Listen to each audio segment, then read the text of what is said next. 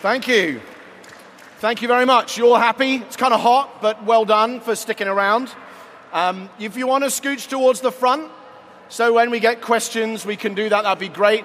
Just a heads up on timing. I know a couple of times in, in the last couple of days we've gone through until half past and then carried on. We're not going to do that today, so we're going to stop at bang on 12.30, and any questions that are left then, I'm afraid we'll just have to shelve, so I hope that's okay, but it'll mean we all get lunch. And we are here to talk about what about my freedom? As an objection to Christianity, what about my freedom? And I'm assuming that that question means something like if Christianity means following Jesus and obeying Him, doesn't that mean that my freedom is destroyed? And isn't that a massive problem for my friends, if not also for me? Right? If I've got to follow Jesus and do what He says, doesn't that destroy my freedom? And if so, that's a huge problem, isn't it? Or perhaps more bluntly, if I become a Christian, does that mean I can't do whatever I want? And my answer is yes. Being a Christian means you cannot do whatever you want. And no, that doesn't destroy your freedom at all. In fact, it makes you freer than you ever thought you could be. Yes, being a Christian means you don't get to do whatever you want. No, that doesn't destroy your freedom. It actually makes you freer than you ever thought you could be. I wonder if you could turn with me to John chapter 8, verse 31. We're going to read six verses from John 8. I assume if you are in this seminar at all, you are interested in what the Bible has to say, whether you believe it yet or not. And so we're going to look at John chapter 8, just six verses. This is Jesus in debate with the Judean leaders, or the Jews, according to how you translate that word. It's but the leaders in Jerusalem, and Jesus is debating them. And what we're going to see is that there are two very different concepts of freedom at work in this little discussion. And I want to show you why Jesus' vision of freedom is very different from the one that the Judeans have, and probably than the one that you have, or at least that our culture generally has. John 8 31. So Jesus said to the Judeans who had believed in him, If you abide in my word, you are truly my disciples, and you will know the truth, and the truth will set you free. They answered him, We are offspring of Abraham and have never been enslaved to anyone. How is it you say you will become free? Jesus answered them, Truly, truly, I say to you, everyone who commits sin is a slave to sin. The slave doesn't remain in the house forever, the son remains forever. So if the son sets you free, you will be free indeed. It's a very well known and I think a very beautiful passage. And there's a lot of things we could say about it. But for now, what I want you to notice is simply this that the vision of freedom that Jesus has and the vision of freedom that the Judeans have is very different. The Judeans think that they are free already by virtue of being people who are not physically enslaved or being forced to do something by somebody outside themselves. So they think we're free, we're not slaves. There's no one here standing over us with a gun or a whip or a sword who is forcing us to do that which we don't want to do. So we're free. So I don't know what on earth makes you think, Jesus of Nazareth, that you can talk to us about freedom. We're free already. Jesus has a deeper vision of slavery and a deeper vision of freedom than they have ever thought about. He says that anybody who sins is already a slave. They're already a slave to something, even if it's not an external force like a gun, a whip, or a sword, but they are a slave to something that is diminishing their humanity and holding them captive and making them unable to choose good things. And actually, they need freeing just as much as the person who is in institutional or political slavery. So the Jews over here think that freedom and slavery are external things, and they are right? They're half right, because of course that's true. We know there's been a lot of people in history. There are 30 million people today who are still in slavery in that sense. They are externally forced to do that which they don't want to do. But Jesus is saying that's not the only kind of slavery we need to talk about. We also need to talk about the kind of slavery and the kind of freedom that is worked inside a person when they are enslaved to the things that they want to do, but nevertheless will destroy them and that actually render them unhappy, captive, addicted, or whatever it may be, to something that, although they want to do it, is not for their good and is not for their flourishing as a person. And you need to be free from that kind of thing. So you have these two visions of freedom. They think, the Judeans think they're free because they are free to choose to do what they want. And that is how most people in the 21st century think, at least in this country. Jesus thinks that you are only free, not only if you're free to choose, but if you're free to choose well.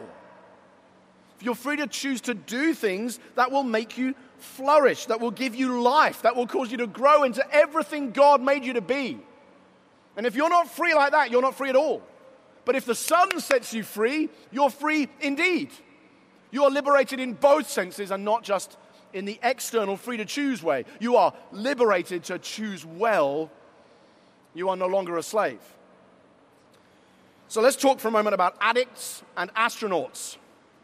Okay? Imagine for a moment an astronaut on a spacewalk, like Sandra Bullock in Gravity. I don't know if you've seen that movie. I thought it was quite good. And uh, I watched it on a plane, which is not the best place to watch that movie. Uh, it makes it a little claustrophobic and edgy. Um, but in some way, you imagine an astronaut on a spacewalk. So somebody who is, if you like, maybe still, maybe spoiler alert, just before the cord gets entangled and cut. But let's say you're on a spacewalk and you are at that moment completely free from any constraints or physical laws that would stop you going where you want to go. You're so free from laws, you're free from the law of gravity as well. No one is forcing you to do anything. You are absolutely free to drift in any which way, and yet because you are completely free, you're also completely powerless. Because you can't flourish in that environment, can you? You can't become the kind of person you want to be when you're adrift on a spacewalk. You can't push off anything and get anywhere you want to go. You can wave your arms and it does nothing at all. And so, in a sense, you're completely free, but in a sense, you're actually totally unfree because you can't flourish. You can't be the kind of, you can't, you're not in community. You can't breathe. You can't outside of your suit. You are trapped inside your own free floating chosen identity. And that, although there might be good reasons for doing spacewalks, it's not actually a place where human beings typically go in order to flourish.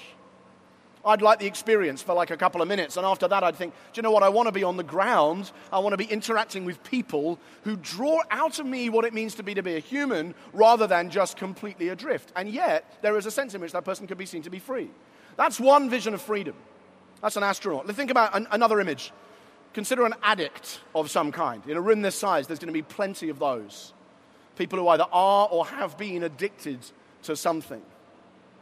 An addict, in the Judeans' sense of the word, is free. Right? The Judeans are saying, you're free when you're free to choose. Jesus is saying, you're free when you're free to choose well to give you life. But in the Judean sense, an addict is free. An addict is not being physically forced by an external thing to choose to do a certain thing. They can do what they like. The problem is the thing that they want to do is not causing them to flourish. It's not leading to their liberty, to their life. It's actually leading to their destruction. And some of you know what that's like. It could be nobody is forcing you to inject or to take that pill or to binge or to self harm or to be addicted to pornography or whatever it is. No one is doing that externally to you, and yet, nevertheless, in Jesus' sense of the word, you are not free. You are captive to your own desires. So, in Jesus' sense, that person is enslaved, even though that might look like they're free, because they have become trapped by their own choices and are now not living a life that is life as God intended. They're not living a life that is going to lead them to human flourishing and fullness and life. So freedom's all about external constraints and freedom to make choices without being coerced, then the addict and the astronaut are free as a bird. But if freedom is also about internal constraints to make choices well, then they are slaves. So, what you understand freedom to be matters a great deal. So, now let's think for a moment about sculptures and sprinters. Michelangelo famously said in a letter to somebody else that the sculptor arrives at his end by taking away what is superfluous. What he meant was you have a block of marble, and as a sculptor, there is inside it David or the Pieta or whatever it might be, and your job as a sculptor is to remove that which is stopping this block of marble becoming what it could be in its highest form. And it's quite a lo- lovely line because you imagine the sculptor is literally doing that, aren't they? The painter is adding stuff, the sculptor is taking stuff away. That's what it means to sculpt something. And so you start with this huge block of marble and you free it from not being what it could be in its most beautiful version. And so you end up with Michelangelo's David, which was once just presumably a large rectangular piece of marble. But it turns into something so beautiful as somebody else works on it to free it from all the things that are holding it back from being as beautiful as it could be. That, do you see, is quite a different vision of freedom to the addict and the astronaut. Freedom is about being liberated to become, not just to choose. It's about being free to become the most beautiful, highest, most life filled version of yourself. And that's the kind of vision of freedom that Jesus has. Not the version where you just just get to do whatever you want, whether the things you want to do are actually going to lead to your good or not. Now imagine a sprinter. Imagine Usain Bolt, for instance, training for the Olympics. Okay? You imagine Usain, I don't know Usain Bolt's daily routine, but my guess is that he is far, in some ways, he is far less free to do what he wants when he's in training than I am or than you are. You get up this morning, you wake up broadly when you want, you go and do what you want with the first hour of the day, you do what you want now. You eat what you want, broadly speaking. You're actually, in a sense, very free. Usain Bolt and all athletes, all, tra- all professional sports people, limit their freedom in one sense in order to find freedom in a higher sense. Because for Usain Bolt to be free to run as fast as he wants, he is not free to eat whatever he wants, or to wake up whenever he wants, or to do whatever he wants with his spare time. He has to spend a lot of time doing, I presume, weights and short sprints and many, many things, and not being free to eat cake on the sofa all day and he limits that freedom in order to be free to run the 100 meters in 9.58 seconds. And in a sense, therefore, what he's doing is he is restricting his freedom in the external sense in order to pursue his highest freedom in the other sense. And in the Judean sense of this discussion that Jesus is having, the addict and the astronaut are free, and the sprinter and the sculptor are not. But in Jesus' sense, the sprinter and the sculptor are free, and the addict and the astronaut are not. And I think you'll agree that the difference is pretty substantial when it comes to ask a question like, What about my freedom? Now, if you have studied, I'm, I'm not going to do a, I might do a clapometer here. Clap if either of these. Have you studied classics or philosophy? Clapometer. Actually, that's more than I thought. That's great. Okay. If you've studied classics or philosophy, you may be able to recognize the categories that I'm working with here.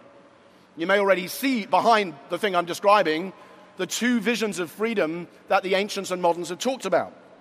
The modernist vision of freedom, the modern vision, the vision that most people in our society have, is primarily bound up with the casting off of external restraints. It's the Judean vision, it's the addict astronaut vision in a sense. What happens in the, in the modern story is that the history of humanity is about gradually throwing off all of those external things that tell us what to do the church, the state, the land, the cl- class system, family, sexual morality. We are becoming more and more free as fewer and fewer people get to tell us what to do. That's the modern vision of freedom. The poster boy for that kind of, the, the one kind of society that's taken that to its extreme, if you like, is the French Revolution. And you may know they still use it as a slogan even today liberté, égalité, fraternité, freedom, equality, brotherhood.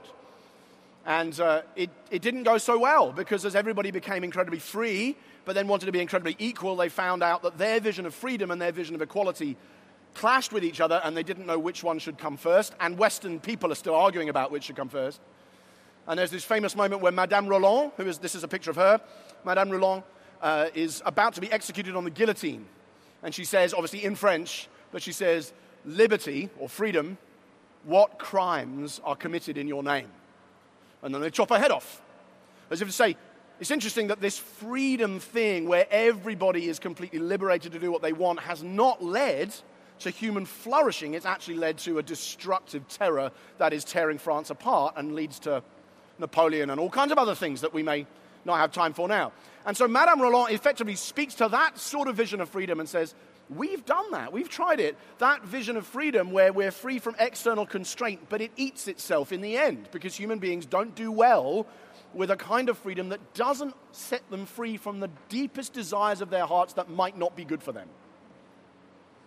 That's the modern vision of freedom. The ancient vision of freedom, the classical vision that the people who just clapped probably know about, is that freedom is about realizing your essence and flourishing by being the kind of being that you were created to be. And that means, in ancient thinking, being virtuous and pursuing the kind of life that is free from the evil passions you have that might not be very good for you at all. An obvious example the passion to inject yourself with heroin is not good for you. So, following your desire doesn't actually help you. In fact, what you need is to be free from the desire, not just free to choose what you want. Heroin might be a very obvious example, but there are many examples of similar sins and the way that they trap us that you could probably think about very quickly where you're sitting that may afflict you. And so the idea in the ancient vision of freedom is no, you need to be free not from, I mean, I, I, and I would say, of course, I think both are true. You need, true freedom is both. But the ancient vision is much more about being free to control, in that sense, or to have under control your impulses, your passions, your wicked choices.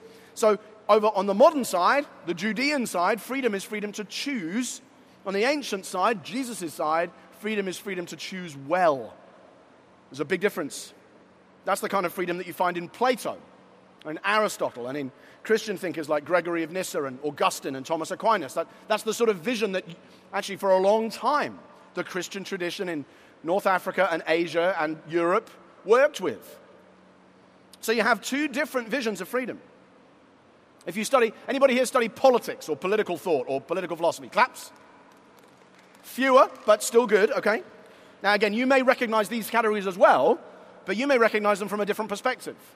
You may have come across them through the categories of positive and negative liberty in Isaiah Berlin or somebody like that, where you may have heard, again, the idea that you know, Berlin wrote this essay, Two Concepts of Liberty, in which he distinguished between negative freedom, which is freedom from interference, and positive freedom, which is freedom, not freedom from, but freedom to become something, freedom to self mastery.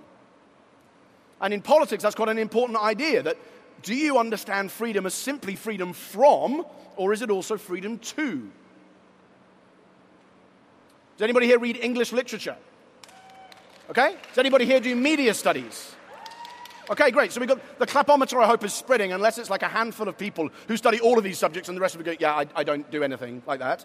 But you might well, and you might be studying sciences, which are noble things, but they do talk about this a little bit less. But if you read English literature or media studies, then you might recognize the same dynamic from yet another perspective. The two great dystopian novels and ideals of the 20th century, Brave New World and 1984. You might have read either or both, you might have heard of them. If you haven't, 1984 is a story about how people get oppressed through external constraint, if you like. The guns, the cameras, the prisons, the torture. If you've heard of Room 101, Room 101 is the chapter in 1984 where you find out what Room 101 actually is, is probably the most savage, barbaric, dark piece of writing I've ever read on anything.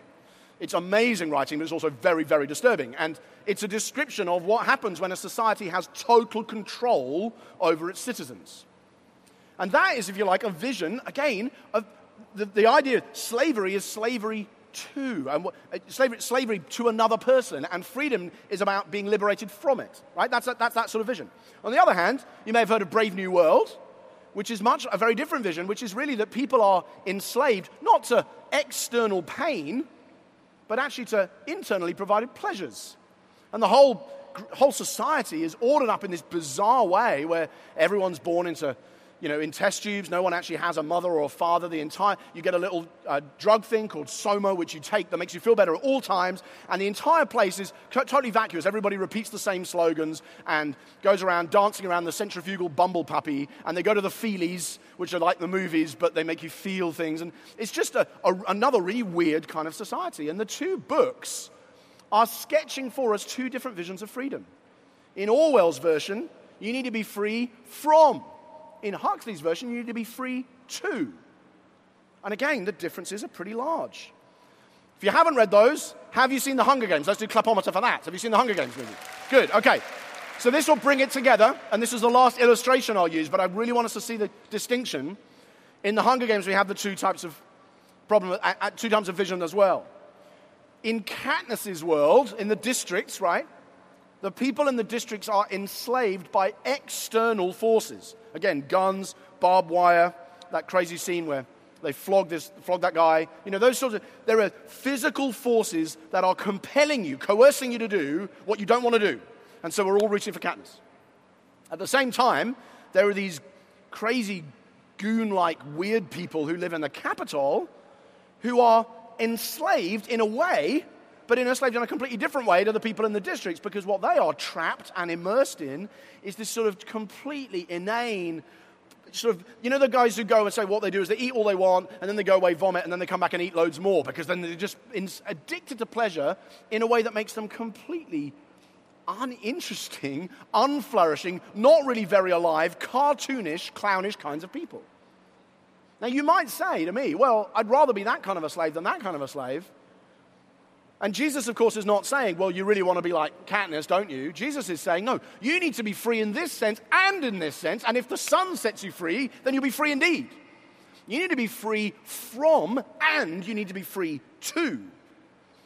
Because you can be trapped, and so can I, both by things outside you and by things inside you. Now, that so far is pretty, uh, pretty conceptual pretty floaty. But I wanted to illustrate it at some length so that you get the two diff- the different visions of freedom we're talking about here. But I now want to just for a moment think what do those two visions of freedom look like in real life? Okay? So, first of all, I want you to just watch a little clip. Pardon the language. We decided you guys mostly probably heard these words before anyway, so we're just going to not bleep them out. Um, but a little, little clip of Russell Brand in an interview that he posted on Twitter about three weeks ago. And I just thought, that's quite a good description in some ways of some of the points we're making here. So have a quick look at this the great gift of promiscuity is you get to experience all the intimacy with all of these strangers and it seems exciting. And the type of sexuality that I've always had is more about worship than any kind of domination. Ah. I adore I adore. You know so it's not about like I want to control you. So like but like you know so all these wonderful experiences and encounters but within it this kind of ongoing seam of loneliness, unignorable. And also, this is the thing when you get the things your culture tells you you should be doing and you experience them, now you know. Now you know you can stop chasing the carrot because you've had a bite out of it and it's like, oh, a minute, like, you know, not, and it's a hard one to learn because anything that's got an orgasm at the end of it, you know, there's a degree of pleasure to be had. Yeah. But it takes, it takes a while to recognize oh, what this, is the emotional cost on me, the spiritual cost on other people, the fact that it's preventing me from becoming a father, from becoming a husband, from settling, from becoming rooted, from becoming actually whole, from becoming a man, from becoming connected. You know, it takes a while to spot that. I think a lot of people don't get the opportunity to break out that pattern. I would never have spotted it had I not first been a heroin addict and gone, hold on a minute, you're doing that thing again. Same with fame and celebrity. Well, toxic well toxic, exciting and brilliant, and loads of lovely people in there. And I still like, you know, I might make another film. I don't know what will happen, but like, it's because I'd had the template and the experiences of, oh, this is addiction. You're expecting this thing to make you feel better. Now, what's happening is I am as a baseline, disabused of the idea that the material world will give me anything, that it will ever fulfill me, that I am responsible for my own connection, and that my role here is to serve other people and help them. In, but if my objective in life is well, what can I do to augment myself, to make myself better, I don't, you know, even you know, self improvement. I agree with all of that. I agree with it entirely. It's a brilliant, brilliant thing, and it's necessary, I think.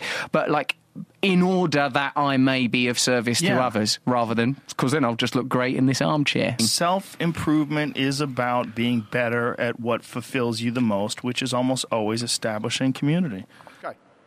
So you get the idea. He's distinguishing between the kind of thing that we really think we want, which in his case might be promiscuous sex with all kinds of people. He's just been talking about orgies, he's talked about heroin, talks about movie making, celebrity fame, pretty much a lot of the things that people in our culture pursue as ways of finding happiness. And then he says, those things actually all operate in the same way, which is they look like they're giving you something and then they enslave you to that something. And this again is a biblical idea. Whoever worships something to that they are enslaved. And that's what he's describing. He says, actually, you need to be freed from that. And it's interesting to me that the punchline is, I needed to be freed from that kind of slavery in order that I might, do you notice what he said? That I might serve other people. Now, I don't know what you make of Russell Brand. I don't know whether you think he's doing a great job of serving other people. That's not my, that's not my comment, really. What I want to just show you as an example of how, in normal life, somebody says, I have been enslaved to this kind of thing, and I realized I needed to be liberated from it, even though it looked like it might deliver happiness, in order to be able to serve in this kind of way. I find that quite an interesting example from a guy who has experienced more of the kinds of things that the world typically prizes than probably anybody in this room. So, when you ask, What about my freedom? probably part of the question is, What about my freedom to do the kinds of things that might enslave me? In Jesus' language. Let's make this personal for a moment. I don't want to be disrespectful here because the guy, I genuinely, I want to honor the, the fact that he is the President of the United States. But just to look at him as a man for a moment, Donald Trump is pretty much as free to choose to do what he likes as anybody in history has been. He is surrounded by masses of money. If you've been to Trump Tower in New York City, you'll have seen some of it. Not very tasteful in my view, but that's another story. He's surrounded somehow, we could ask again how, by beautiful women. He has enormous fame and celebrity, and he has the most powerful job in the world. I don't think there is anyone in history in whom those four things that the world typically prizes have come together as powerfully as they do in the life of Donald Trump. And yet, if you've ever seen a tweet by him or ever read or heard anything he said, does he not seem to you to be somehow trapped by his own desires? Doesn't he? For fame, for attention, for recognition, for influence, for popularity, for people to say how wonderful he is. Doesn't he seem like that? He seems to me at times like he's walked out of the script of Brave New World or walked out of the Capitol in the Hunger Games. There is a sense in which he's completely free, and there's another sense in which he's not free at all, in my judgment of him as a person, and I could be wrong. He is, an, as I'm looking at him, I'm thinking, you are both free in the Judean sense and yet enslaved in Jesus' sense, and you need to be set free indeed. In contrast, I want you to watch this clip from Letitia Wright. Who's seen Black Panther? Uh, clapometer again? That even got a whoop, okay? Letitia Wright, fantastic. You may or may not know she's a believer, but she is, and this is a wonderful little clip from her talking to Eamon Holmes. There is your break. Yeah. You look fantastic on screen there, but actually, there was a stage in your life you thought, you know what, this is not for me. Yeah, um, I was going through a lot, a, a, a, very difficult time in my life, and I just needed to take a break um, from acting because I really idolized it. So I, I came off from it and I went on a journey to um, discover God and my relationship with God, and I became a Christian, and it really just gave me so much love and light in my within myself, and so much. Um, I felt secure and I felt um, like I didn't need validation from anyone else or from the from from getting a part. My happiness wasn't dependent on that. It was dependent on my relationship Yeah, with God. because as an actress, you are judged yes, you uh, are. all the time Yes. by, by Criticised. producers, yes, um, So- by social media. Yeah. Did that help critics. that break? Have- you come back to acting Mm. thinking, I love my work, I love my job, but it doesn't define me It- completely? exactly, and I'm, I'm centered in who I am, and I'm really grateful. I'm not perfect, um, especially in, as a Christian. You're not perfect, you know, but you're walking every day and trying to just stay connected, and and yeah, it's helped me a lot. So I'm really grateful. That's quite cool, isn't it? Now, again, notice, notice the logic there. I realized I was idolizing acting and being successful and making money at it and being famous. And I realized that that was controlling me, so I took a break from it in order to discover my relationship with God and I became a Christian.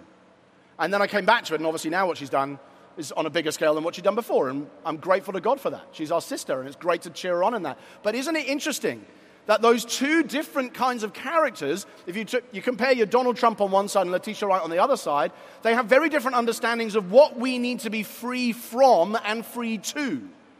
For Trump, in a sense, you want to be free to do anything you want.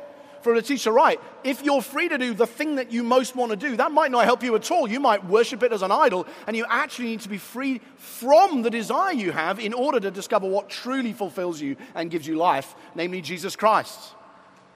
So, who is more free? The person who can do anything they want, or the person who realizes that doing whatever they want might actually prevent them from flourishing? Letitia Wright, I, I see a bit like the, the plant that Jesus talks about later on in John's Gospel, which is cut back that it might bear more fruit. Donald Trump, I see, is the plant that continually grows and grows and grows until it effectively collapses under its own weight and doesn't bear any fruit at all. Do you see? We, we don't just need freedom from, we need freedom to. True freedom is not just about choice, it's about flourishing, it's about becoming, not just doing whatever. It's freedom to as well as freedom from. And that is where Jesus comes in. This is where we're going to conclude, and then we'll take questions. Jesus says, Anyone who sins, Andrew Wilson, you, Donald Trump, Letitia Wright, Russell Brand, anyone who sins is a slave to sin. But if the Son sets you free, you will be free indeed. You will be finally free. You will be truly free. You will be free not just from the guns and the swords or the whips or the chains or the, the prisons or the torture or whatever it might be. You'll be, God willing, you'll be free from that as well. But you will be free from the desires, from the addictions, from the chains inside us that hold us back from being the kinds of people we are created to be. We're like Michelangelo's sculpture. We gradually are conformed into the image of the likeness of God's Son. And as we become like Him, we look around and say, This is what true freedom looks like. The offer of the gospel is that God will set you free both from external and from internal enemies. He is the God who sets us free from slavery in Egypt but also sets us free from the desire to bow down to a golden calf on the other side of the Red Sea. He's the kind of God who liberates you from the tyranny of the flesh as well as the tyranny of the devil. Have you noticed this? It's in the Lord's Prayer. He is the kind of God who leads us not into temptation and deliver us from evil. Now, he's a God who says both in and out. I want to make you finally free, fully free, free indeed. And the astonishing way in which that happens is that as we become His servants, He liberates us from every other master there is. As He becomes our master, all the other masters bow down and are put in their place. If Jesus is Lord, then nobody and nothing else is. That's why our our initiation ritual into Christianity is a burial. That's why we baptize people. We're saying, this person doesn't have any worldly masters anymore. They're all dead. And now they're rising again to a new life of service and only one master. And that master will only ever lead them into flourishing freedom and life as God intended. There is nobody on earth as free as the person who is a servant of Jesus Christ. So, this is how one of my favorite Christian writings. So, this is, I'm, a, I'm a nerd, you can tell. Uh, but my, one of my favorite Christian writings, the Heidelberg Catechism, puts the point like this. They asked the first question of trying to teach German peasants the gospel in the 16th century. Their opening question is What is your only comfort in life and in death? What's the one thing that gives you happiness in this difficult and often very short and painful human life you lead? The answer what gives me comfort? That I am not my own, but I belong body and soul in life and in death to my faithful Savior, Jesus Christ. He has fully paid for all my sins with his precious blood and has set me free from the tyranny of the devil. He also watches over me in such a way that not a hair can fall from my head without the will of my Father in heaven. In fact, all things must work together for my salvation. Because I belong to him, Christ, by his Holy Spirit, assures me of eternal life and makes me wholeheartedly willing and ready from now on to live for him. What about my freedom? How do I become free? By recognizing that I am not my own, but I belong to somebody else. I belong to my Savior, Jesus Christ. And if the Son sets you free, then you will be free indeed. We are going to take some questions. Just while you guys are processing whether or not you want to ask a question and what it even is about, I know that some of the, this stream generally there's very specific questions and themes. You might feel, actually, this is a bit more open ended. You can ask things about other things if you want, which relate to what I've said, or pretty much anything else if you want. I've got another 15, 20 minutes here if you like. I would just say while you're coming to the microphones, if you are, I just think for some of you, I'm, I'm sure you've heard this message a bit this week, but for some of you, the importance of baptism is going to be great in your life. The importance of actually publicly celebrating your death to the old masters, whatever they were, and they may be heroin, they may be porn, they may be binging. You may not say those things in public, you may, but for you, burying the old you and the old masters you served and rising again to a new master who is the new king of your life is going to be really important. If you haven't done that yet, I know many of us have. If you haven't done that yet, that is a critical step in enacting exactly what we're talking about today. Anyway, that's giving you a bit of time. For some reason, everyone's over on that side, but I presume that might, might mean that that one isn't there or working. I don't know. Anyway, yes. Um, I have a different question on the sort of topic of freedom and free will. Uh, so it's, it's, like completely different. Uh, so how, how can we have freedom if God is completely omniscient? Like if God knew yeah. from the very beginning when he created us everything that we'd ever do, mm. how can we have freedom? Like we, we can sort of feel like we have a choice in so many situations. We can, like we feel like we can go this way or that way. But whichever way we go, even if we hesitate to go towards the other way, God knew we'd go that way. So in that sense, we never really had a choice. Yeah. You know. Yeah, it's a great. It's a yeah. Questions always questions like this about destiny, choice. That I think really what we're what we're dealing with, and the reason they're hard is because we're dealing with, with a framework of time that is extremely hard to get ourselves out of. It's like trying to imagine what it is to exist without space.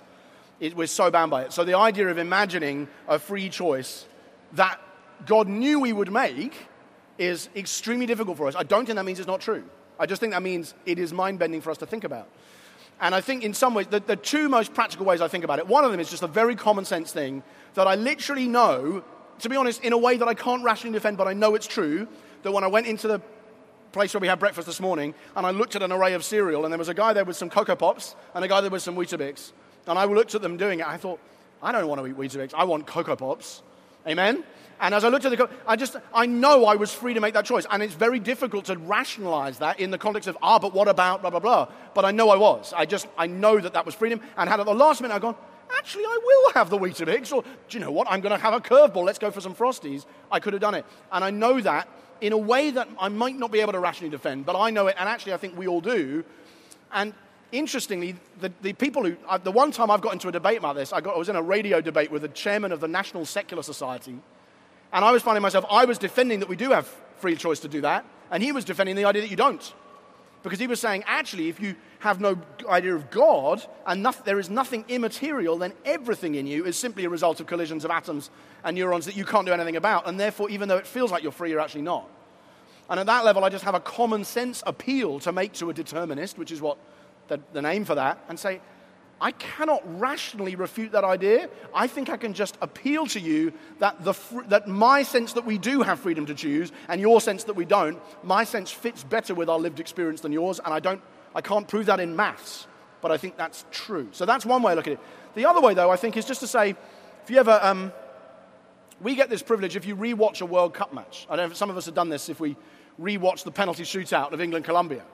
Um, sorry if you are Colombian. In fact, two people in yellow leaving now, maybe. I don't know. Um, I'm sure you're not Colombian. But as I re-watch the penalty shootout, you're thinking, the fact that I know which way Eric Dier is going to shoot and which way the keeper's going to jump could make it look like they are not free to make that decision. But I know very well that they made the decision, even of their own volition, with no agency from me at all. I know that they did, but I know that I'm now, because I'm able to re-watch it, because I've now got the privilege of a God's eye view on it, I can see the whole after it's happened. And therefore it looks to me like I already know what they're going to do. But that doesn't mean they weren't free to choose it. And that analogy, given the advent of video and stuff, may help. But even then, I think we are dealing with difficult things to understand because if God is outside time and we're in it, imagining what it's like to be outside time is really hard. So it's, that's why it's a, always been a huge question for the church. So I've been having this problem recently where um, I always feel like I'll, t- at the beginning of the day, be like, okay, I'll do this, this, and this, and then by the, I'll always think in the middle, oh, I can always do it later, always do it later, putting it off, and always thinking, making choices of, oh, I'll do it, I'll push it back till later on, but then I realise it's the end of the day and I never get it done, and those choices can go towards my future maybe. And I just wanted to ask some advice on that, what you Yeah. would do in that sort of situation. Wow. Okay. Let's. We, the clapometer's been working for us today. Do we have any fellow procrastinators in the room? yes. So um, I might as well have said, do we have any teenagers in the room or something? Yeah. Um, I, I think. I mean, obviously, there are, there are very everyday mundane versions of that which don't matter a lot. Like, oh, I really should do this bit of work, but actually, I really fancy watching this on TV, and I'll wait. And then it catches up with you, and you have to write your essay in a rush. There are, as you say, though, some very serious versions of it as well. And in the end, think, see, the, the Christian answer, and if I go back to our ancient thinkers, I think they help us here actually. The Christian answer is that that kind of thing is not solved as we might want it to be by making a quick life decision. That actually, the, the word the ancients would use, if this helps you, is they'd use a word like virtue.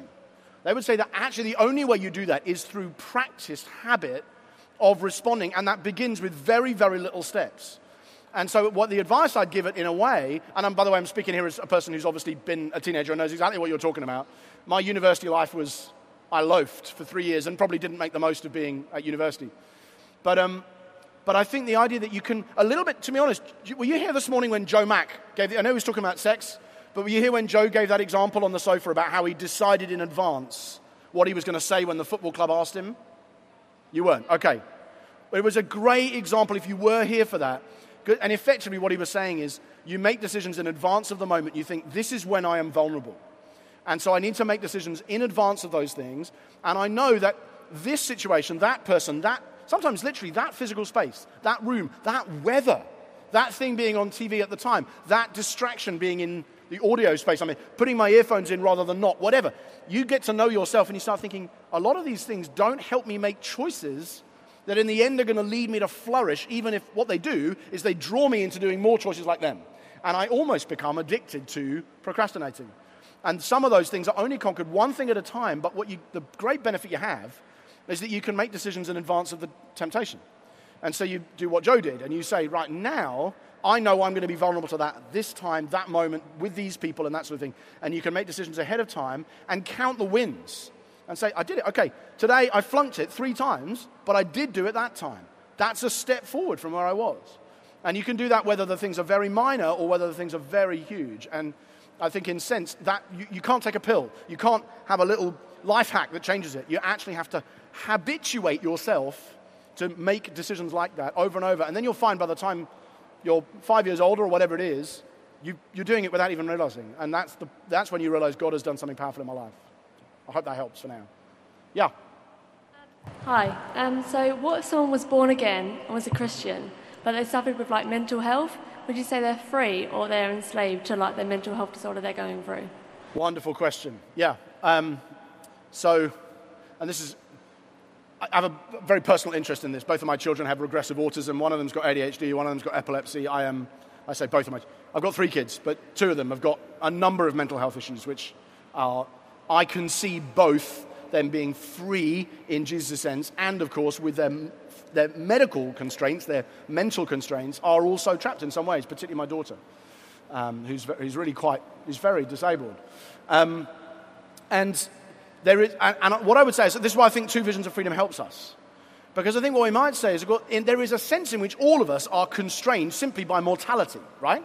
So let's say, can I do anything I want, even if I operate with the most Donald Trumpy, Russell Brandy vision of freedom? No, I can't. I can't fly. I'd love to, but I can't. I can't suspend myself in midair. I can't live forever. There's, And in a sense, mental health and physical health both are constraints of that nature. They are constraints that stop us from doing what we would finally like to do now. But the, the spiritual vision of, vision of freedom, the freedom to become, the freedom to grow, to flourish, and so on, is absolutely there for people with any mental health condition, even though it will, of course, be applied and lived out in their life through the lens of the mental and physical health conditions that they have. So, my nine year old boy is growing into the likeness of Jesus Christ gloriously, but he's definitely doing it in a very autistic way. He's do- and I'm using autism because it's the example I know the best, but it would be the same if you're struggling as actually other members of my immediate family have with depression. It would be the same if you struggle with something, if you struggle with schizophrenia or many things. You, are, you can grow, and we do, there are people in this room who are, and way to go. You're growing into the likeness of Christ with mental health conditions and physical health conditions, but you're doing it in a way that is shaped by the fact that we are not yet fully free and fully redeemed as we one day will be and therefore, we are living in fallen bodies and minds to some degree that are distorting our growth as Christians by chemicals or bones or you know, tissue that shouldn't be where it is. One day we will be completely liberated from all of that and we will live forever in resurrected bodies. But for now, we live in that interim time where we have to wait and sometimes grieve those realities at the same time as living and growing into the likeness of Christ in and through them.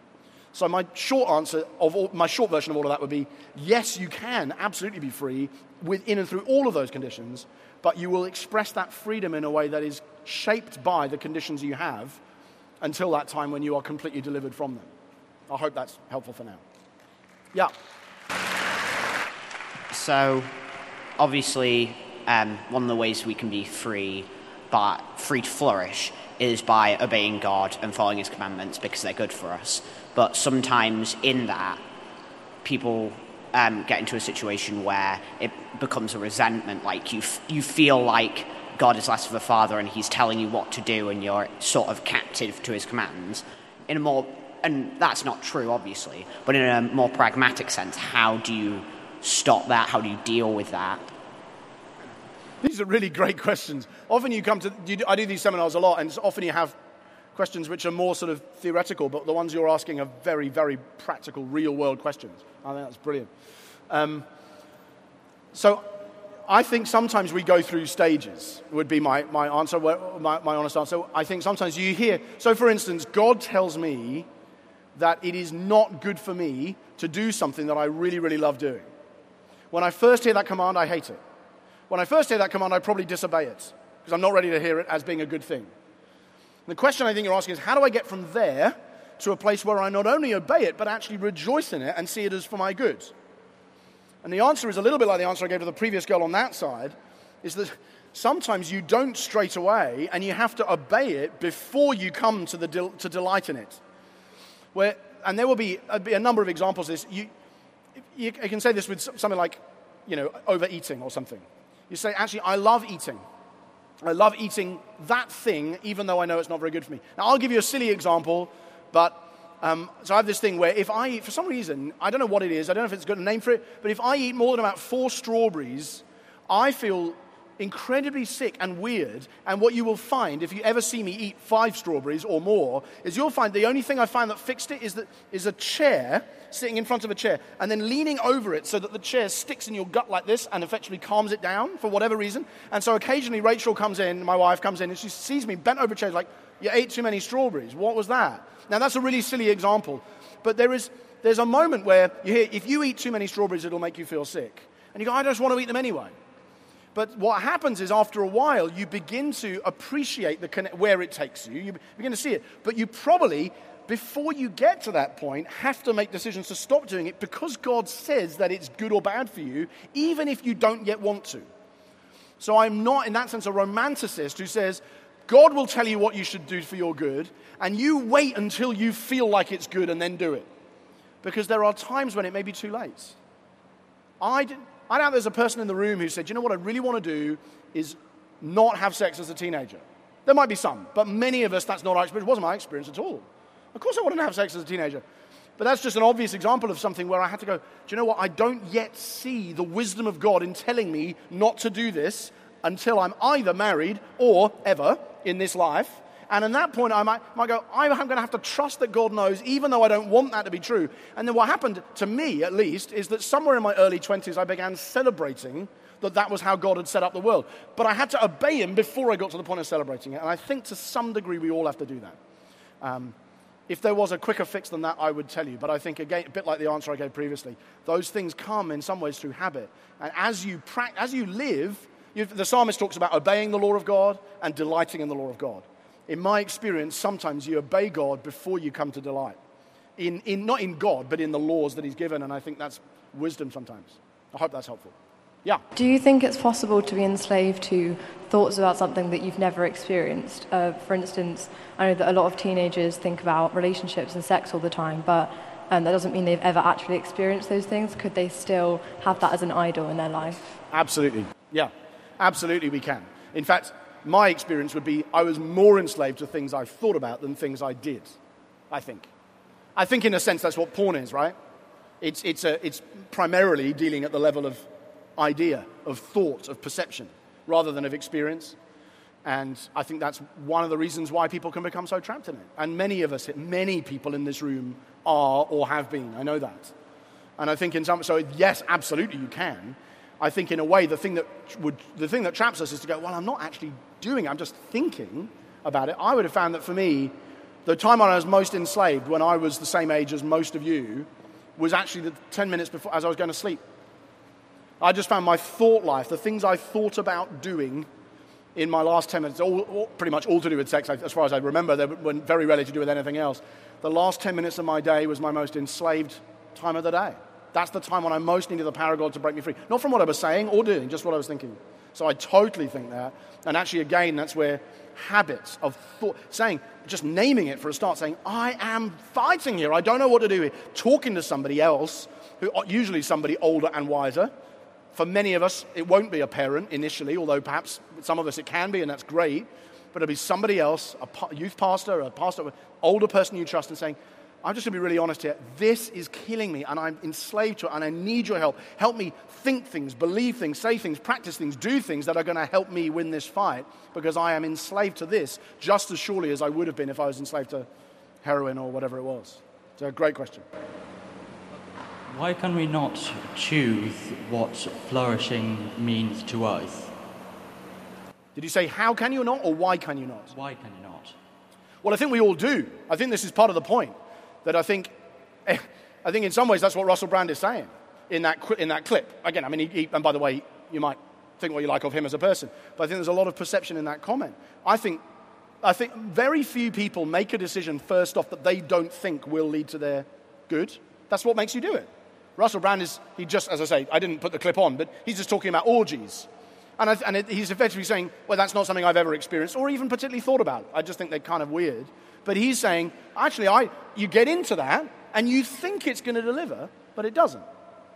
So, you, of course, you make the decision because you think it's going to be good. That's not the issue. The issue is, are we, whether we are, to be honest, 16 or 35 or 80, are we, as opposed to God, in the best position to appraise whether or not that will lead to our flourishing? And often you can, eh, there's two obvious tests. One of them is you go to Scripture and you say, actually, at least as a, as a Christian, you're going to go to Scripture and say, how does God speak to this issue? But the second thing is you just look at the long term trajectory in the lives of people who have made those things a high priority in their lives. And you would say, okay, generally speaking, I, I had Peter Stringfellow died recently. I don't know if you know who that. Have you ever heard of him? Okay. He was a strip club owner in London, and I had dinner with him 15, 20 years ago. He became a very famous guy. He owned a few strip clubs in London. He claimed to have slept with well over a thousand women. He was that kind of guy.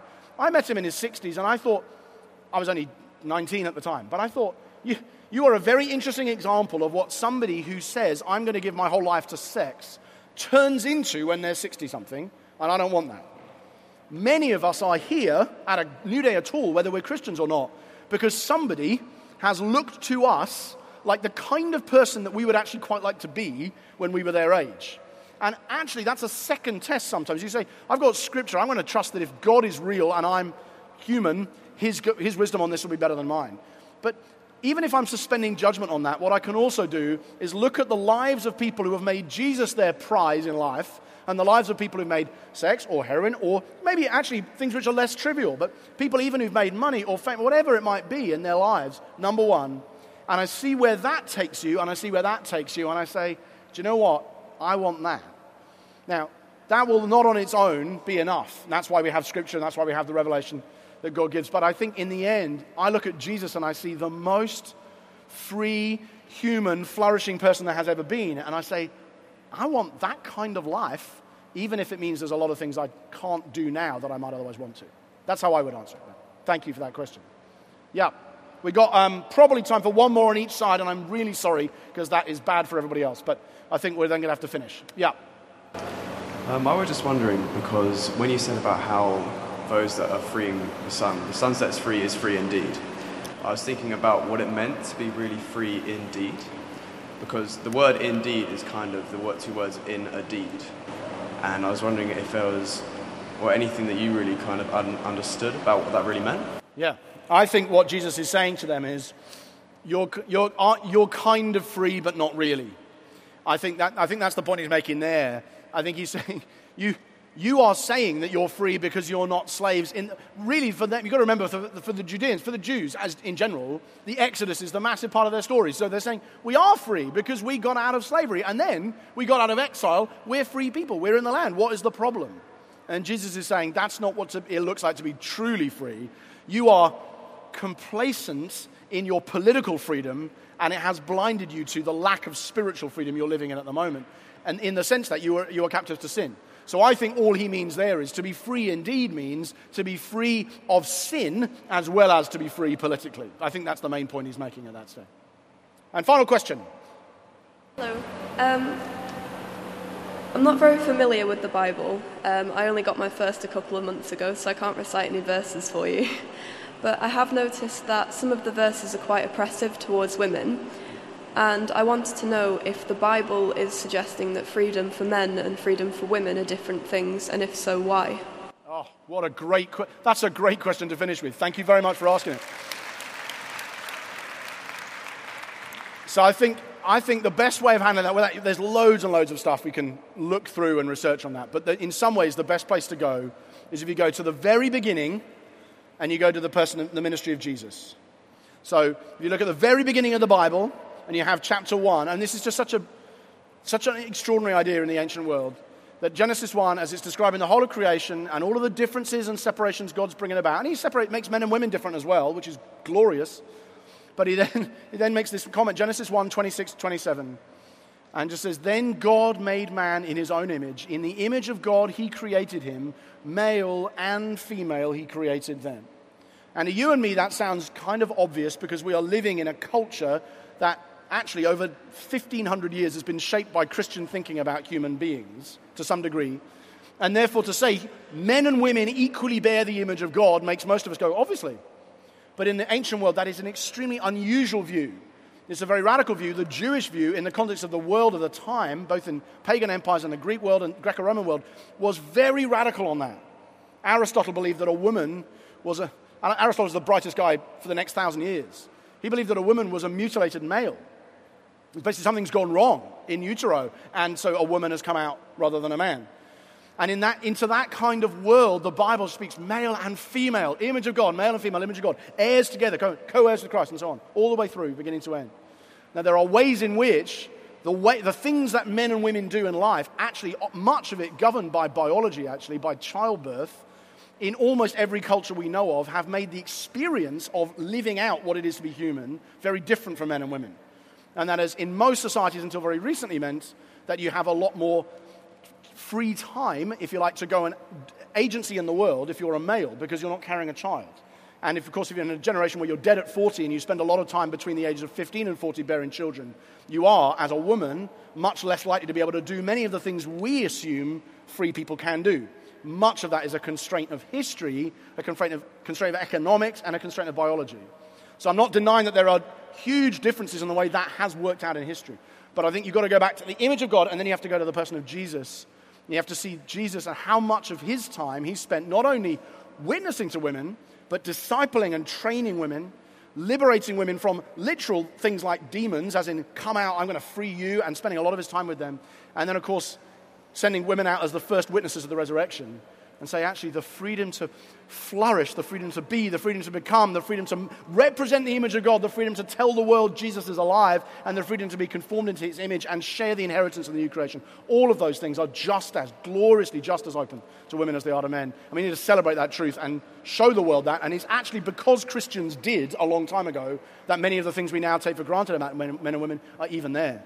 And historical scholars will generally tell you that Christianity is largely responsible for the revolution in the role of women in the ancient Roman Empire and leads to many of the things we would now take for granted, which I'm very proud of. So, not that I was there. Thank you very much. Great question. Okay, we're done. It's half past 12. Have a great time at lunch, and it's been great having you.